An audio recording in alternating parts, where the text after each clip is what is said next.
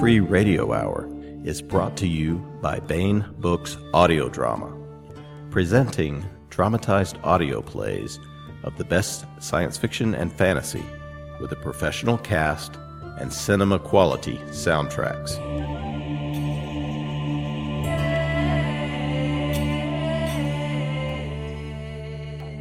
Now available, Eric Flint's Islands, based on the novella by Eric Flint.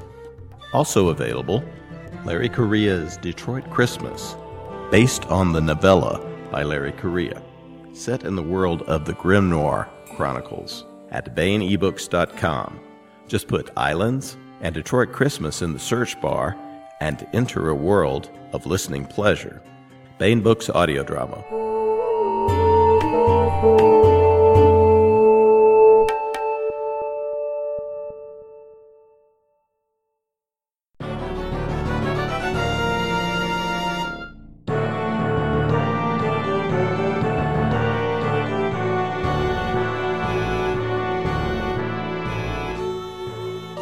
The Free Radio Hour.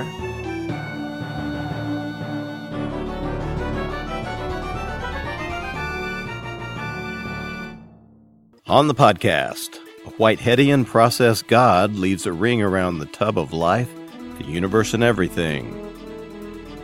Nazis in the Alps and zombies in the Target kitchen appliance section. Plus, we continue with our complete audiobook serialization of John Ringo's Under a Graveyard Sky. All right now.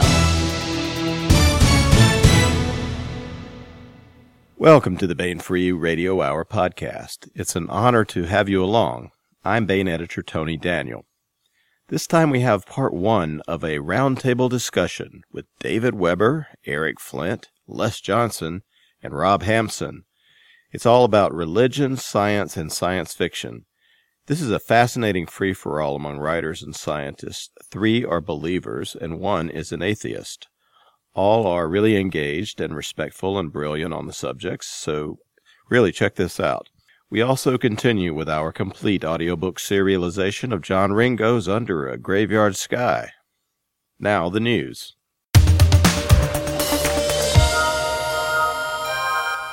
Oh wow, September is a heading up or playing it cool or reversing thermodynamics and entropy entirely with an incredible big bang of awesomeness soon to be at booksellers everywhere. Talking about Germanica by Robert Conroy. It's out. This is an alternate history where the Nazis attempt to establish an impregnable stronghold in the Alps as their war effort collapses and they make a last ditch effort to develop the ultimate weapon to save their hateful cause. Some fun heroics by American servicemen and European damsels make that task not so easy for the evil ones. This is the late Robert Conroy's final alternate history, although we have a Conroy thriller coming up in November, Stormfront, and we just might be coming up with a special surprise having to do with the incomplete Conroy manuscript. That might be out in 2016 or 2017. Stay tuned on that. But this really is one of Bob's best ever, so give it a read. Germanica by Robert Conroy is in hardcover and ebook format at booksellers everywhere.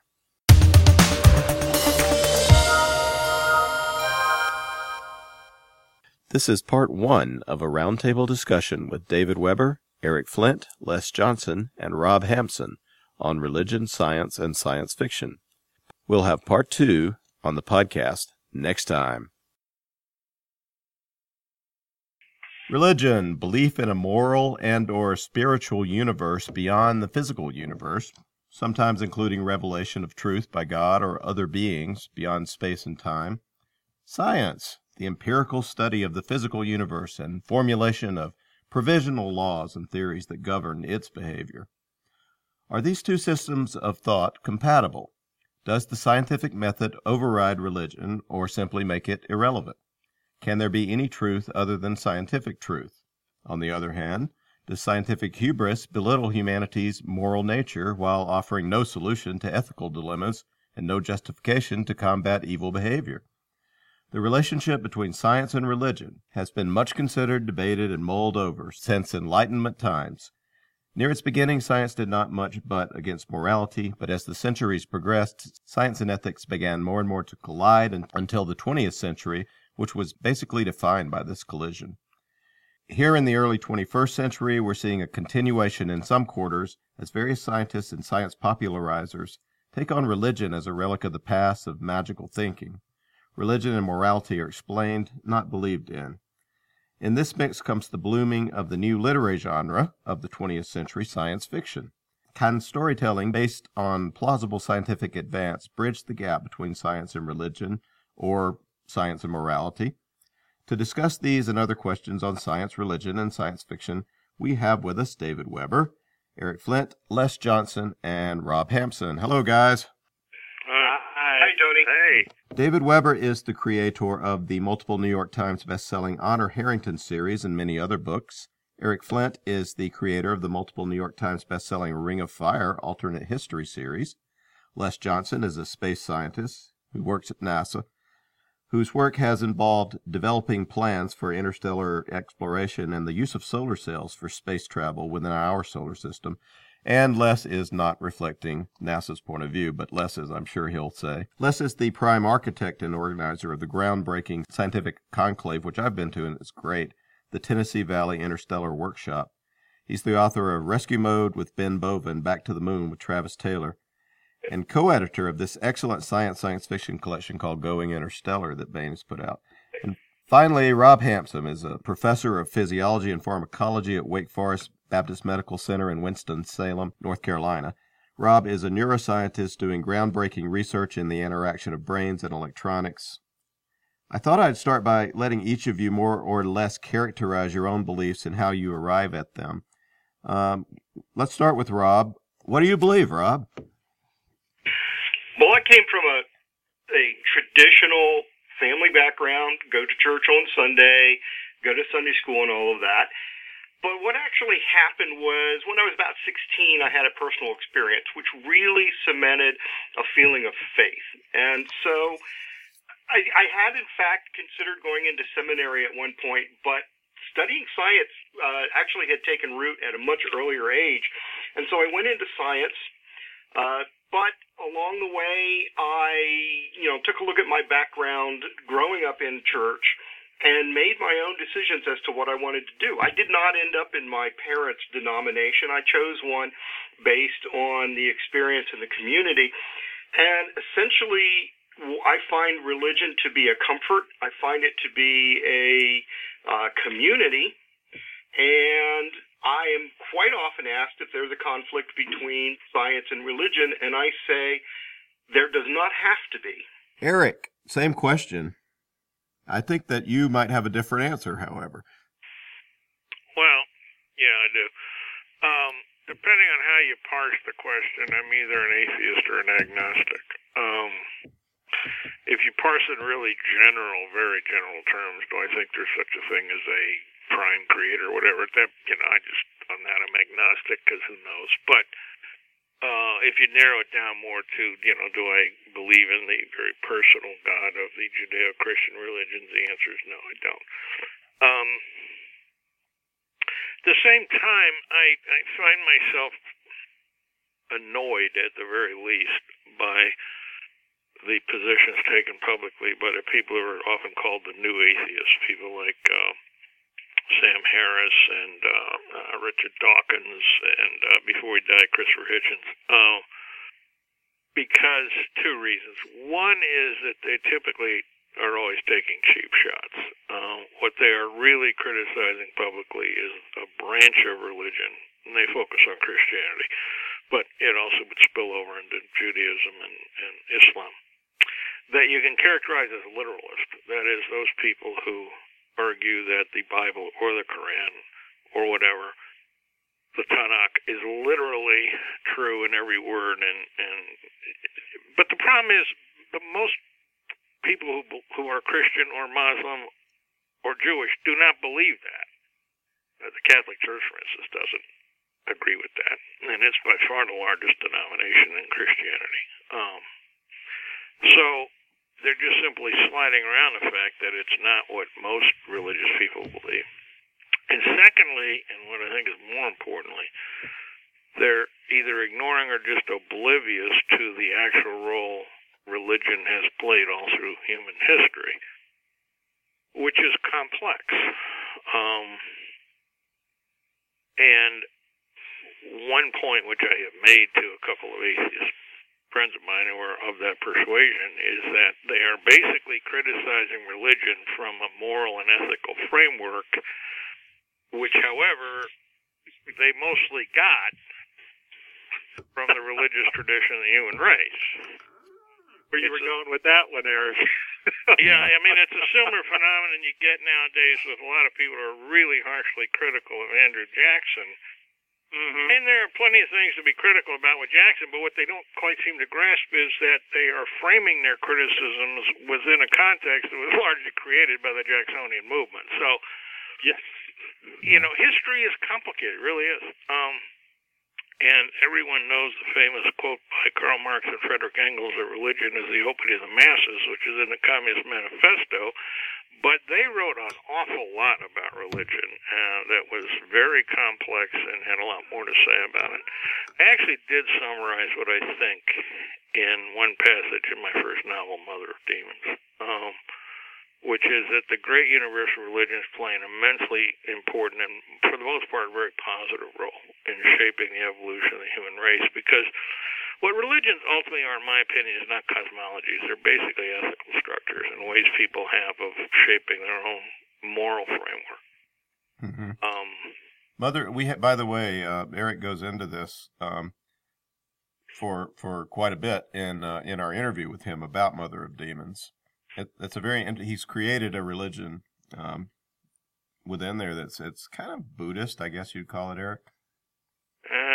It's actually, yeah, sort of. Well, not really. It's uh, it's actually based on an interesting idea. What if you had a religion that was based on dialectical logic instead of formal logic? Um, and uh, one of the things, as, as someone who considers himself a Marxist, I always get amused by is when people tell me that my system would only work because I believe in the perfectibility of the human species, and the concept of perfectibility is impossible within dialectical logic. So anyway, hmm. never mind.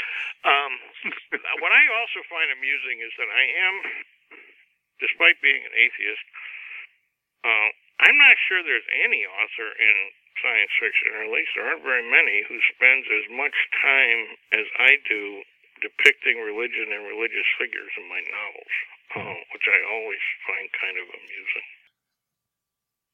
Yes. Well, I mean, I, as you said in the introduction, I am a scientist, and I looked at the sciences to understand basically how the world works. But I am a Christian, and I look at the Bible for understanding that questions that I think science leaves pretty much unanswered. You know, who am I? Why am I here? Is there a purpose in my life?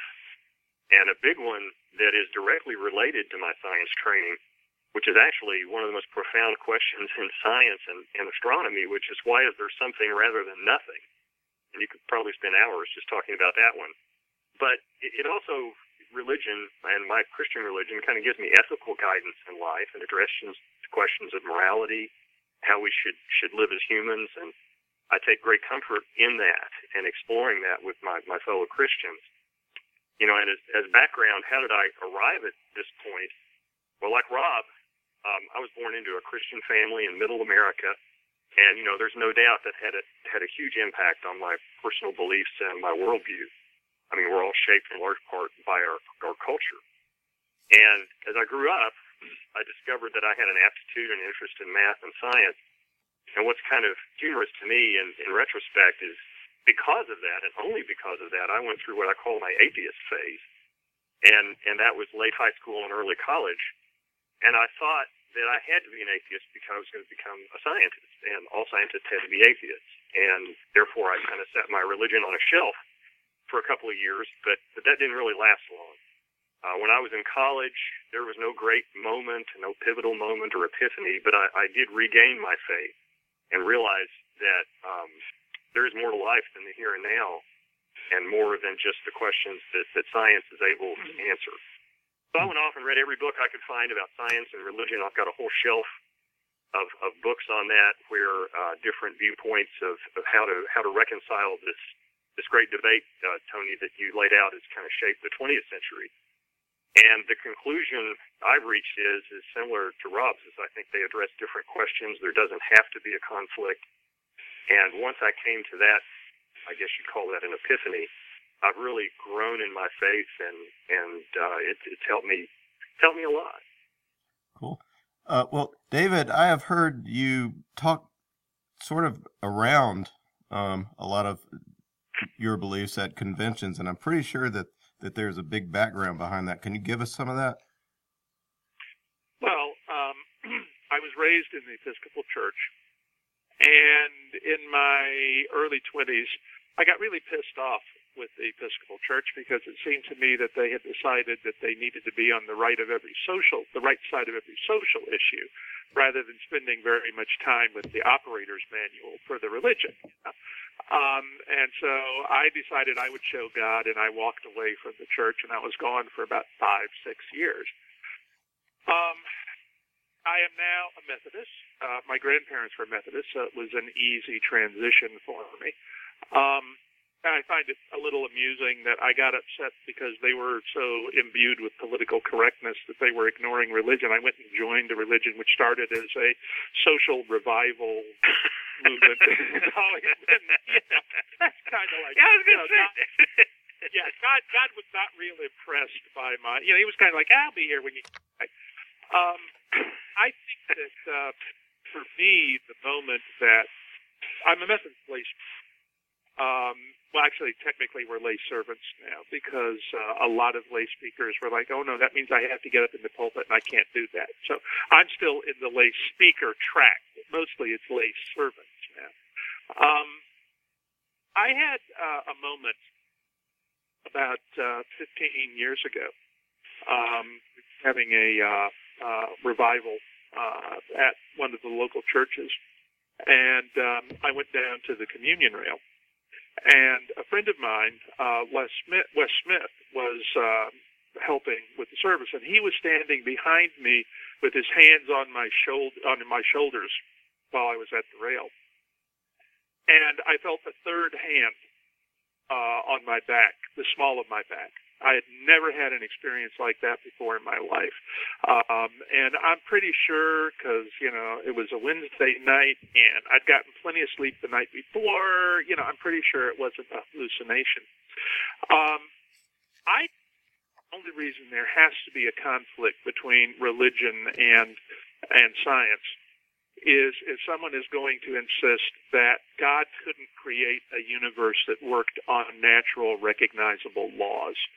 Um, that, or you get into I'm a literalist, and by God, God created the earth in this order. You know, step one, step two, step three. Uh, a few years ago, uh, my kids asked me if God had created the dinosaurs. I'm like, honey, you know, you got to understand, you know, the, the Genesis was written by people trying to explain a process to the best of their understanding of the principles behind it. And we have a more of an in-depth knowledge. I said, you know, if you want to go with uh, the current Big Bang theory, and I can't think of anything much better than let there be light, and boom, I mean, you know, um, and you I asked them, I said, you know, how long is a billion years to God? And they said, oh, a long time. And I said, no, no, no, no. If you're eternal, a billion years is like, I don't know, a day. And like, oh. So I, you know, the, the primary conflict, I think, is caused by people on both sides who are straining at gnats rather than looking at the big picture of what God and the Bible have to say to us on one hand and what science has to say to us on the other. And to me, religion is less ethics than it is morality. And there is a subtle difference between the two. Um, I, I kind of go with Christ in the Great Commandment. Uh, uh, first, you believe in God uh, with all your heart, and all your mind, and all your soul. And secondly, you love your neighbor as yourself if you vibe those two principles of morality, the ethics define themselves um, from that point on, I think. Yeah. Well, each of you, uh, well, three of you are science fiction writers, and uh, I think Rob's probably working on a book, and he's written a bunch of uh, great science articles for us for the website. So you're writers, and professionally, you know, we talked about metaphysics here, but like professionally, how does how did your belief um, come into your work? Um, I my religion has flown in under the radar in almost everything I've written to one extent or another. I, I, I, my my most overtly religious works are for that other publisher that begins with a T um, in the Safehold series. But uh, if you look at uh, the Graysons and the Honor Harrington series, uh, if you go all the way back to Crusade and look at the Theban religion, and and uh, it's a, Eric said something earlier about the contributions religion has made to the evolution of human societies, and it's very, very, very true.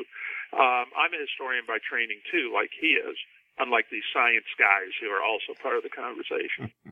and you can't be a serious student of history without being aware of both the huge positive contributions and the negative contributions that religion has made to the evolution of the society that we live in today.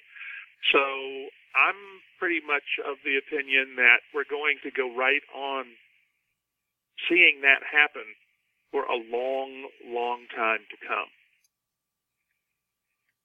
What about uh, one of? Uh, I was going to say, I was going to jump in with one of the ways that religion has a place in a professional scientist's life is we have codes of ethics.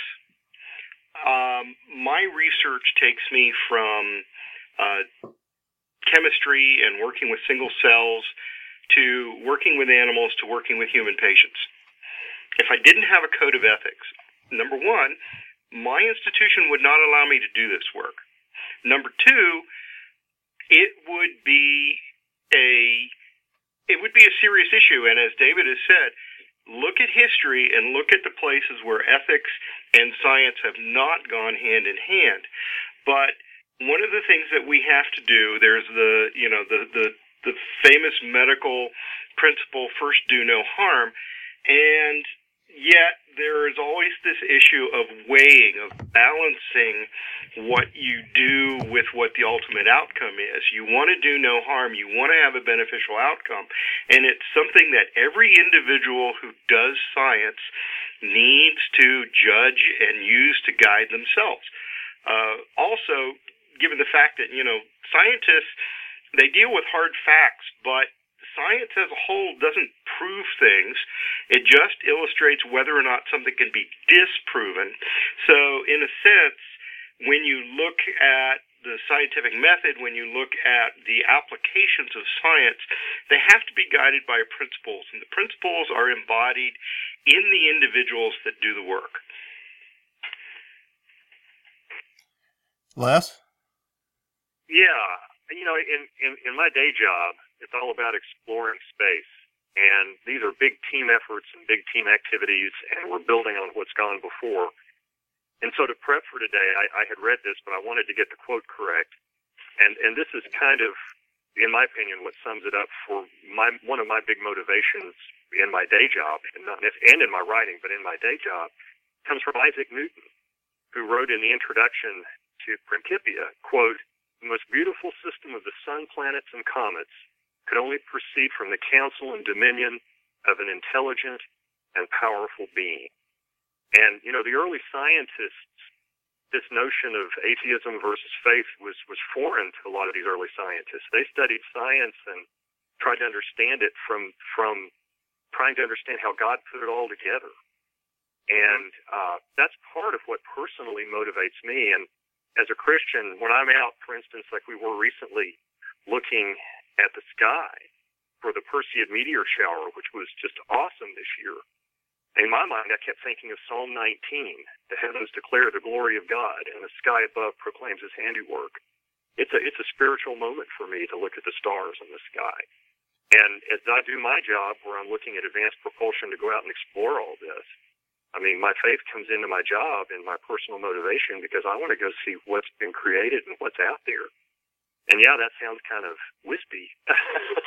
Yeah. But you know, the scientific curiosity is there, but also the just the, the awe of it all is there, and I attribute that to the to the creator.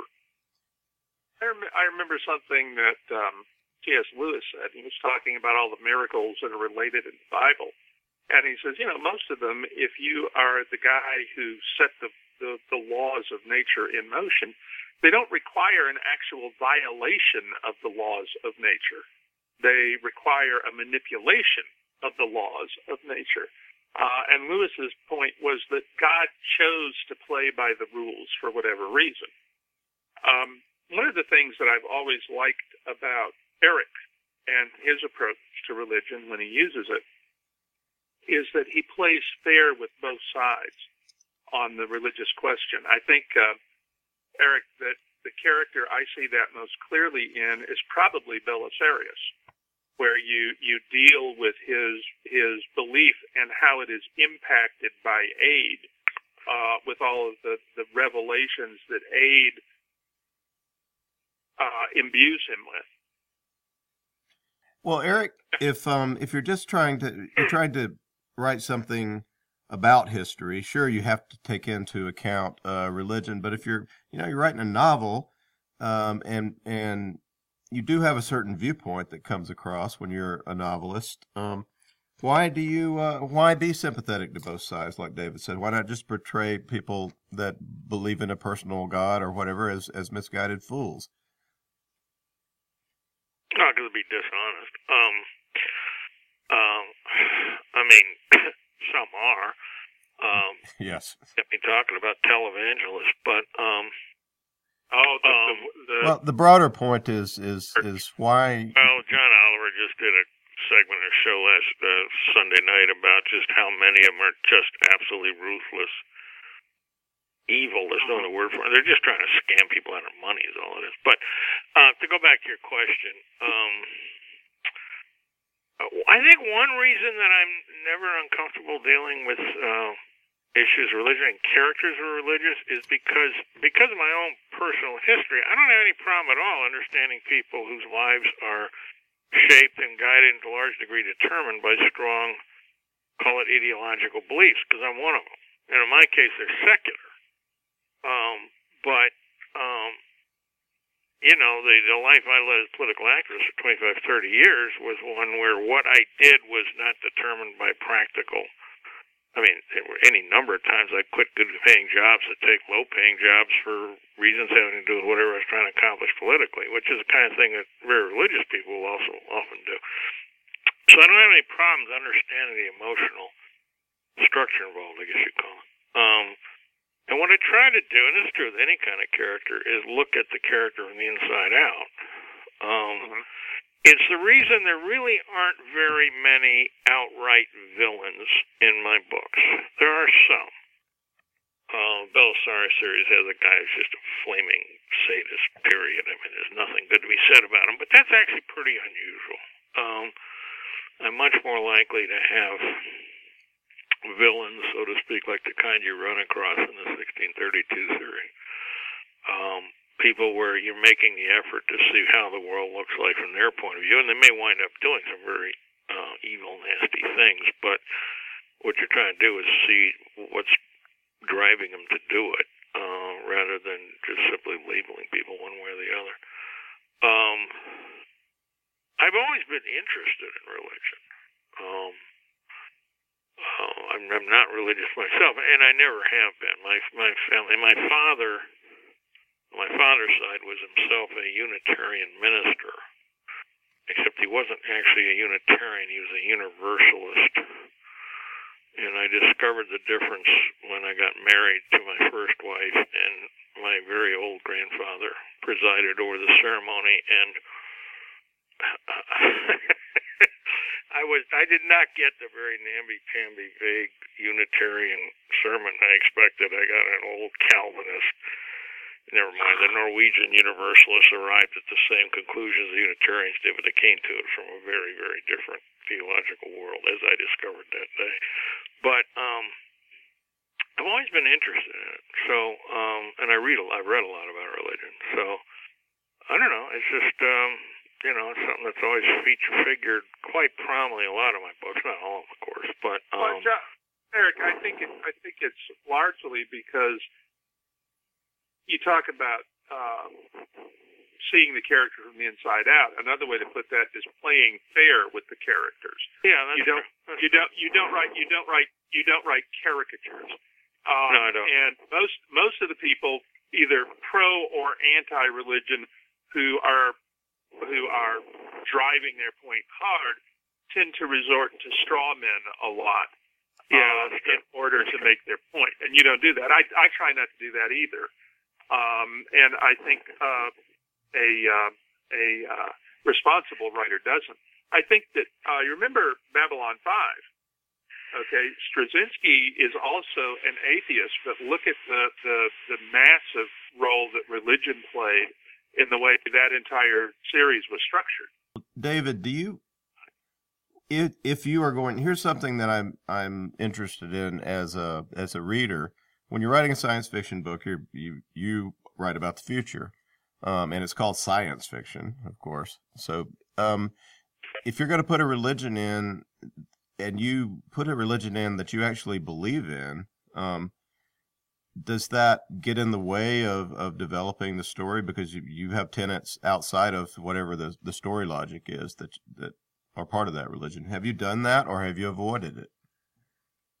Um, it, it's been a non-issue in in a lot of ways. If I have a character in a story who is of a particular religious belief, then he and the society that he came from are going to reflect that belief. Um, and in the Honor Harrington books, for example, you know the the initial uh, uh, cultural and religious tsunami that Grayson suffers when it comes face to face with being pulled into the the interstellar matrix uh, and being allying with thoroughly secular Manticore, although the ruling house of Manticore is Catholic. um, but that you, that gave me an opportunity to play with um, uh, a, an open-minded religion coping with things that challenged a lot of its fundamental innermost tenets. One of the things that I tell people is the Church of Grayson actually has a lot in common with Methodism. If you go down to its DNA and start, you'll find the Wesleyan quadrilateral is at the bottom of a lot of their belief structure. But where they differ from um, most mainstream religions, most mainstream Christian denominations, is their insistence that the book is never closed, that God will always find uh, additional ways to reveal himself if we just pay attention. Um, and I think that the book usually gets closed when people start worrying about defining orthodoxy and heresy. Um, and I'm not sure that that's a healthy thing for, for any religion, which is one reason that I probably have gone places uh, in my own religious reading and evolution that would not be um, uh, covered by the the the, the scope of of scriptural authority. Um, I think most of where I've gone doesn't clash with scriptural authority, and in fact, from the point of view of someone who has been led to an understanding, uh, as we're taught can happen when the Holy Spirit intervenes, so forth. Um, I have found in Scripture confirmation of of where I have where I've been. Of course, one has to be careful that one doesn't find in Scripture exactly what one intended to find there by God when you open the book. Mm-hmm. Well, let me turn it to the scientists for a moment. Um, Les, I, I think you're evangelical. I'm not sure, but um, you are a Christian. How do you react when your friends who are believers and maybe believers of, of literal interpretations of, of certain things like doubt, say, evolution, evolutionary theory? Well, uh, well, first off, being an evangelical doesn't mean you're a, a literalist. It means you have, you know, core beliefs in who Jesus was and why he came and, and his life and his his uh, his crucifixion and why all that was done. It doesn't really have in its tenets that you have to be a, a literalist, although I know quite a few that are. You're just you're more likely to perhaps encounter a literalist, and I yeah, absolutely not. It doesn't. Yeah.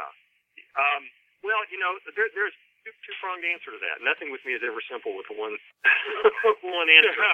well, um, one is a lot of people conflate the idea of the age of the Earth and the universe being equivalent to ascribing to the evolutionary theory and how we intelligent humans happen to get here. And I've found that that's a, a huge stumbling block for a lot of science minded people who, are told by some that you have to be a literalist and believe the earth less than 7,000 years old in order to be a Christian, which I, I don't see anywhere in the Bible, quite frankly. And, and that's a shame you know, it's clear that the universe is ancient. It's over 13 billion years old. The Earth's about 4 billion years. The evidence is overwhelming, right? From physics, astronomy, geology, paleontology, all corroborate that. And, and I don't think that an old Earth is seen as a, as a conflict in the Bible, and I use that in my outreach and discussions with fellow scientists and believers when we have these kind of discussions. And going back to what someone said earlier, I think it was David, you know, about what's a billion years to God, you can look in the Bible for that too. I mean, right? Second Peter three says, "Don't overlook this one fact, beloved, that with the Lord one day is as a thousand years, and a thousand years is one day." And we know from general relativity, it depends on where you are in terms of how much time has passed, even within the physical universe we're in. And so I try to get that side of the debate set aside. I don't think that has anything to do necessarily with whether you ascribe to the evolutionary theory of the development of, of humanity. Now, as for evolution and us as a species, you know, I'm a physicist, not a biologist, but I have a lot of biologist friends, and I'm sure Rob will chime in on this. Uh, and there appears to be huge amount of evidence to support this notion that life evolved on Earth and has changed and has undergone speciation and things have happened over the course of the of the billions of years that we've been here, and that's that's really hard to ignore. Uh, in my personal uh, belief is I'm not willing to, to put God in a box and say, you know, he did it by evolutionary process or not. Um, science seems to indicate that that's happened. And I just have to come with the understanding that I don't understand how it all comes together and how God did things to, to, to make it happen. And I'm not going to rule it out or rule it in. I'm just going to deal with it and move on. So, um, I know that kind of dodges a little bit of, of the question. Um, I, am I perfectly comfortable with that? No. But, you know, I, again, I think there's a lot that we don't know about how it was all created. And I guess one of these days, I think I'll find out. Yeah. Well, speaking of finding out, and and uh, Rob, let me go ahead. Um, let me throw one thing in on what Les was saying. Um, my feeling is that I don't really see anything in the Bible unless you're going to be an absolute literalist. That precludes God handling the creation of the human race any way he wanted to, including I'm going to create this primordial ooze that is eventually going to turn into a human being.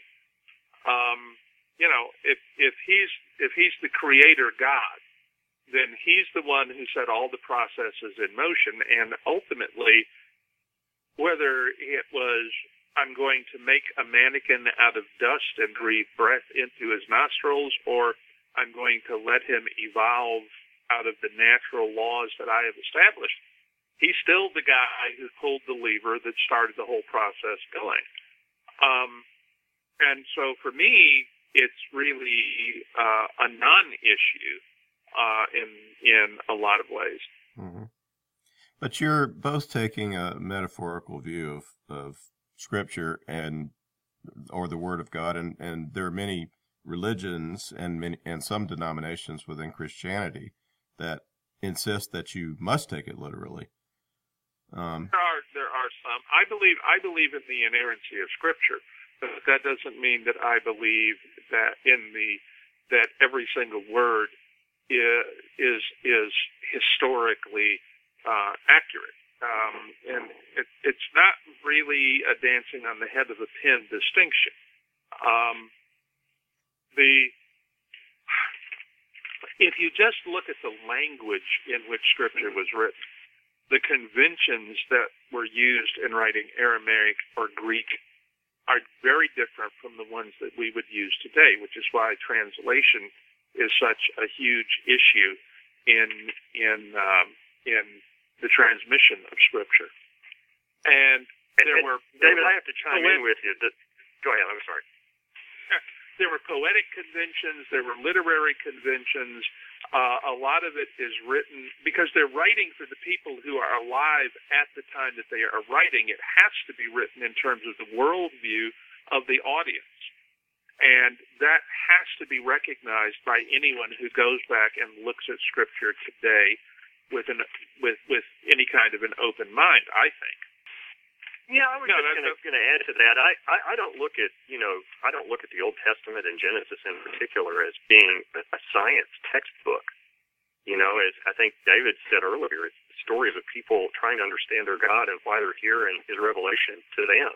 Mm. And as a Christian, I don't see anything what uh, Jesus taught that says, "Oh, and by the way, in order to to follow me, you have to accept every word of Scripture as being literal truth." Mhm. I, that was not a precondition that I'm aware of. So, Well, he's- you know, I, he- I he said he- with David there. he said he came to perfect the law and the prophets. But that's a different story from necessarily saying, and by the way, every single thing in Genesis has to be taken as literally true.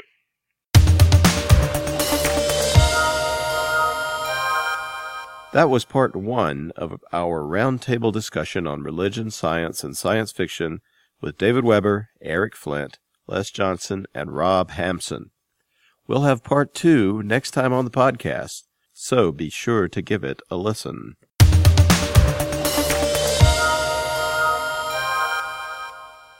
Now we continue with our complete audiobook serialization of John Ringo's Under a Graveyard Sky. This portion of Under a Graveyard Sky is provided by Audible.com. Get the complete audiobook at Audible.com now. If you're not a subscriber, you can get the entire audiobook free or choose from more than a 100,000 other titles when you try Audible free for 30 days. Now, here is another segment of John Ringo's novel of zombie infestation and the heroic humans who fight back, determined to pull the world from disaster and humanity itself from the brink of annihilation. It's all taking place under a graveyard sky. Voila, Curry said, holding up a vial from the door of Tom's office. Primer. Come in all the way, please, Tom said. That wasn't quick. It is, to say the least, a tedious procedure, Curry said, closing the door. The longest part of the process is separation through a medium, but I even checked the attenuation level. It's good. I'll need a detailed SOP on how to produce it, Tom said, walking over and taking the vial. He held it up to the light, then paused. Sorry about the sinister thing earlier. We need you for more than vaccine. This is an ongoing issue, and I've convinced Dr. Bateman that you're definitely needed on the evac. So, you're secure. Trust you? Curry said with a snort. He pulled out a couple of syringes. Ready to shoot up? Very, Tom said. And I'm, of course, trusting that this works and isn't going to give me the virus, or be some odd poison. See how sinister things can get? Curry said, pulling out a dose from the vial and rolling up his arm. Me first. How's that? I can think at least ten ways this could be a trick, Tom said, injecting the biologist. Starting with you've already given yourself the vaccine, and this is just water. Oh, ye of little faith, Curry said, shaking his head. I take it you're on the executive evac list? Like I want a zombie your size to go nuts on board. How are we getting out, by the way? Depends on the situation at the time, Tom said. Probably helo to the airport, then jets to the remote site, which means I need vaccine for the pilots and crew as well. How much did you get? Forty doses, Curry said, of the primer. From five primates? Tom said, grimacing. That's all? That's all, Curry said. Despite the nodules being visible, there's not really a lot of virus there. Less than rabies, for example. Roll up your sleeve. Okay, Tom said, taking off his shirt. There was no way he was getting the sleeves all the way up his shoulders. Then he rolled up his t shirt sleeve. He held up his hand at the doctor. Just give me a second. What's wrong? Curry said, then laughed. Oh my God. Seriously? I'm okay with getting shot, knifed, blown up, and shot again, Tom said, grimacing. Tattoos, even. I just don't like needles, okay? Just. He closed his eyes and turned his head to the side. Just do it quick. Said the Virgin, Curry said, stabbing in the needle and injecting the vaccine. There. Done, you big baby. Uh huh, Tom said, shuddering. I hate that. I really, really do. Although I hate even more that you only got 40 doses. And that's just primer, Curry said, handing him a small black package. More for your bully boys. That's just the first dose for 40 people. And figure on a minimum of 10% wastage. And 10% is low. We're gonna need a lot of primates. We're looking at a minimum of 200 doses for critical personnel alone. Tom said. Damn it. 200? Curry said, his eyes wide. You got that many planes? You forget the support staff at the remote site, Tom said, putting his shirt back on. The helo pilots aren't part of the evac, but they need to be vaccinated. Nor are certain critical personnel on this end. They all know that, but they're holding out for the vaccine if nothing else. After the primaries, the next goes to pilots to take vaccine to the remote site. There's a schedule, but a minimum of 200 doses. 220 if we're talking 10% wastage. I'm going to need an assistant, Curry said, shaking his head. That's more work than you realize. I'll put out an ad, shall I? Tom said. Minion wanted. Must have a complete lack of squeamishness and a sociopathic personality. Actually, if I thought they'd keep their mouths shut, I know a couple of people in the club industry like that. No, wouldn't work. You? Not anyone I'd trust, Curry said, shrugging. I mean, I'm trying to avoid thinking about what we're doing. Saving lives, Tom said. Come to think of it, what do you need in the way of an assistant? Just someone with a strong stomach and good intelligence, Curry said. How old? Tom asked. I mean, would an intelligent and. He paused and thought. Would an intelligent and diligent teenager work? I know where I could get one of those that I'd trust. A teenager? Curry said, frowning. I'm not. I'm thinking of my niece, Tom said. She and her family are down lurking in the Hudson on a sailboat at the moment. Thinking of jumping ship? Curry asked, then frowned. Or jumping on a ship? There's nothing wrong with a backup plan, Tom said, chuckling. I presume you have one. If I didn't, they shouldn't have hired me. She's a straight A student and she's interested in science, and she's closed mouthed. This is a pretty big secret, Curry pointed out. Which is going to get out, at least as rumour, before long, Tom said. I'll get them in here and let you interview her. I'll cover the specific details. That's on me. Are you going to clear it with Bateman? Curry asked. He does not need to know the details of the vaccine acquisition, Tom said. That way, if it blows up in our face, he can sacrifice us both to the so called justice system with a clear mind. I can just feel the love, Curry said. You realize we're putting your niece squarely in the crosshairs. She can lie and say she was just doing lab work and had no clue what she was doing. Tom said, shrugging. We cannot, but I'll need to get her parents' approval, which means a trip to the river. He picked up the vial and tossed it up and down. I'm going to need the rest of this. Any specific requirements? Keep it on ice, Curry said. Refrigerated, anyway. Get the rest to Dr. Simmons, Tom said, walking to the door. He has his schedule. Chapter 8 Dad, we've got inbound, Sophia said, ducking into the saloon. Harbor cops? Steve said, setting his iPad down. He had to admit he was as bored as the girls just sitting in the harbor, but he also wasn't leaving until Tom called it. Small, fast boat, Sophia said. Open. Center console fishing boat, I think. I only see one bloke. Rig up, Steve said, stepping up to the cockpit. He picked up a pair of binoculars and regarded the approaching boat. It was probably just someone passing through the area, but people were using sailboats to evacuate. It was just as possible that someone wanted this boat. He considered the driver as it approached. Big guy. Stand down. It's Tom. You could have called Uncle Tom, Faith said. She was still in her hastily donned body armor. We nearly blew you away. She took the tossed coil of the line and secured it to the stanchion. Why am I not surprised? Tom said, grinning. Sort of an OPSEC situation. First of all, I come bearing gifts. I hope they don't include the flu, Steve said, frowning.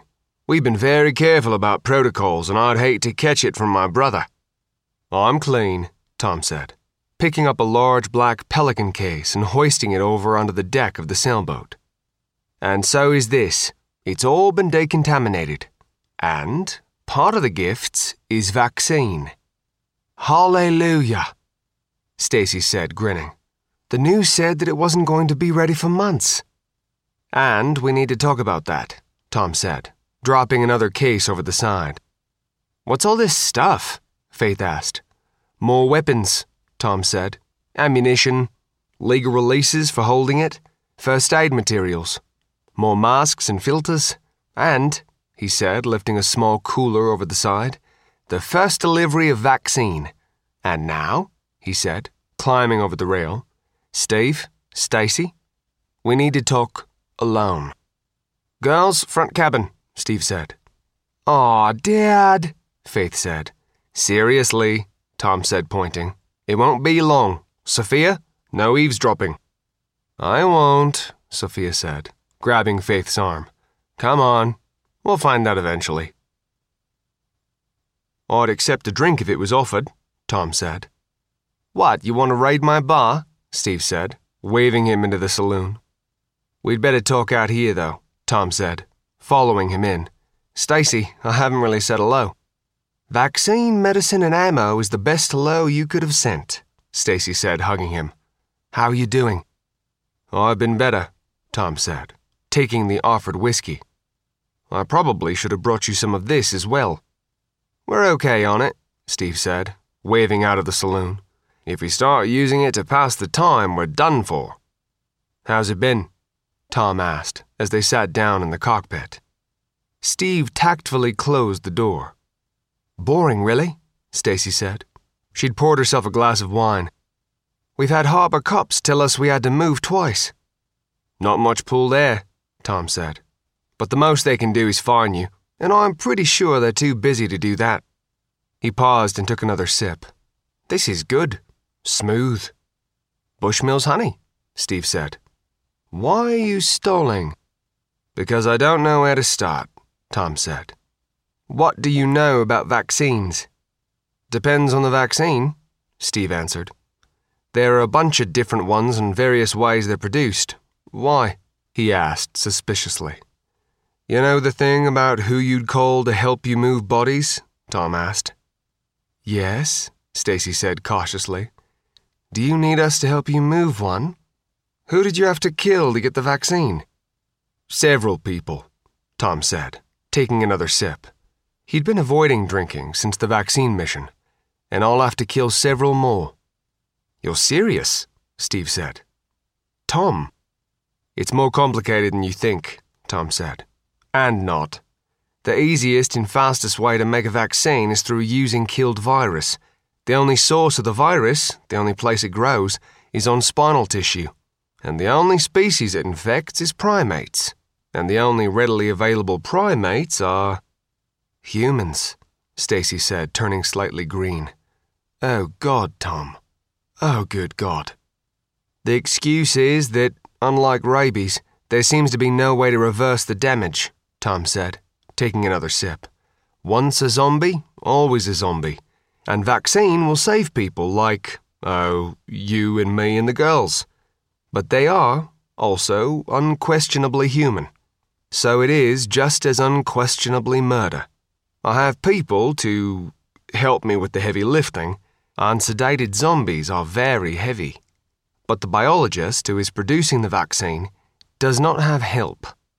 So I thought to where I could find someone that was trustworthy enough to not talk about what they were doing. How much do you need? Stacy asked. I mean, I only got about 40 doses from my first run, Tom said.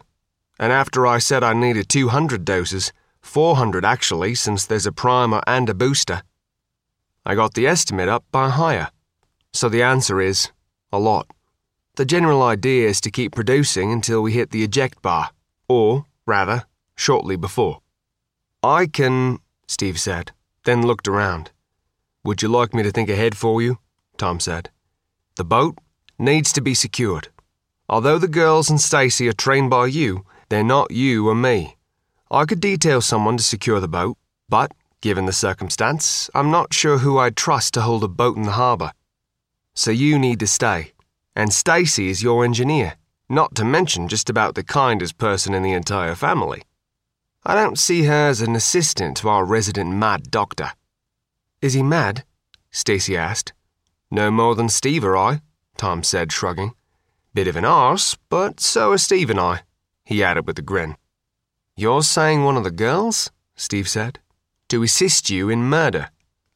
Assuming this ever comes out, Tom said.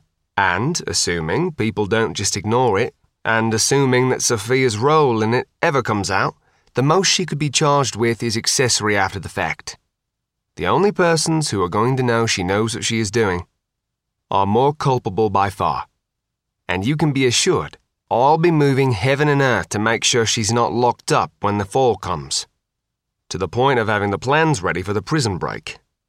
Which will be difficult for you to effect if you're in prison as well, Steve pointed out. Which is why you're going to have them, Tom said, grinning. The other reason for you to be out here, brother of mine. Seriously, I need Sophia. You have my assurance as her uncle that she'll be secure while she's on the island. Oh, and she'll get paid. In gold. Why would people ignore it? Stacy asked, temporizing. Because I know I'm not the only one with this bright idea, Tom said. I don't have any hard data on that, but I guarantee that NYPD is doing the same thing. The cops aren't going to go with that vaccine. Nor is NYFD. And all the same rationales hold. One, it gets dangerous zombies off the street without having to put them in permanent isolation, which is consuming so many resources it's getting ineffective.